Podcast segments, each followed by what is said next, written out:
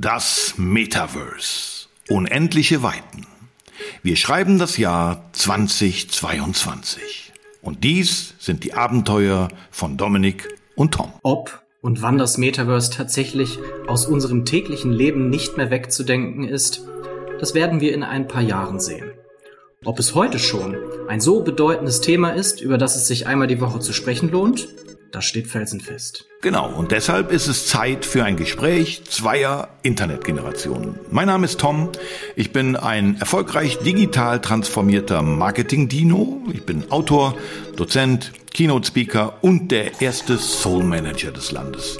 Ich verhelfe Unternehmen zum Erfolg ihrer Marke mit einer eigenen Markenseele, analog und auch digital.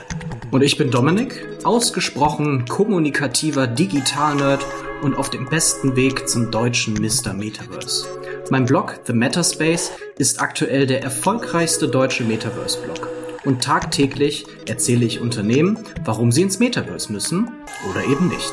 Creepy daran, ich sitze für das Gespräch im Real Life vor meinem Mikro.